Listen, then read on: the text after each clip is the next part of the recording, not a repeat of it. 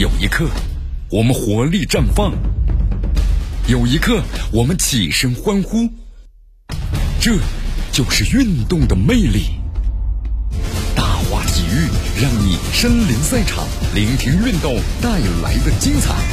大话体育。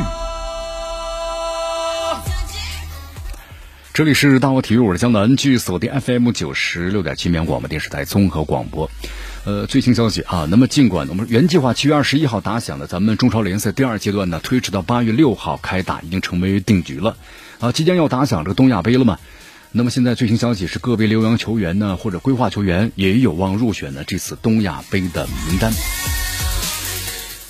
呃，我们说亚运会这次延期了嘛？啊，包括像这个日本、韩国呢，也改变了东亚杯的策略。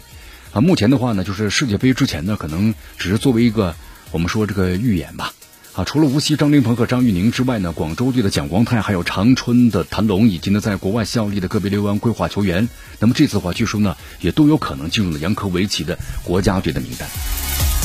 好，还有个消息啊，就咱们中超联赛啊，那么第二阶段的话呢，有望可能会实现啊，就是这个主客场制就恢复了。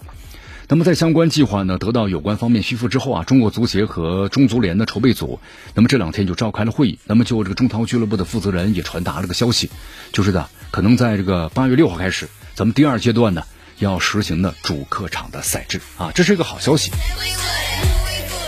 但是呢，我们说现在呢还有一些需要调整的一些内容啊。主客场制的话呢，可能就是隔周要双赛了，这个打的时间就跟现在咱们不一样了啊。恢复主客场制呢，我们说这是大势所趋，是好事儿。连续两年这个赛会制啊，啊都没有打满打满这个全轮赛事的情况之下，那么今年呢敲定了打满的所有的轮次。那么尽快的如果恢复主客场次啊，对咱们这个中超联赛的复苏呢是非常关键和重要的。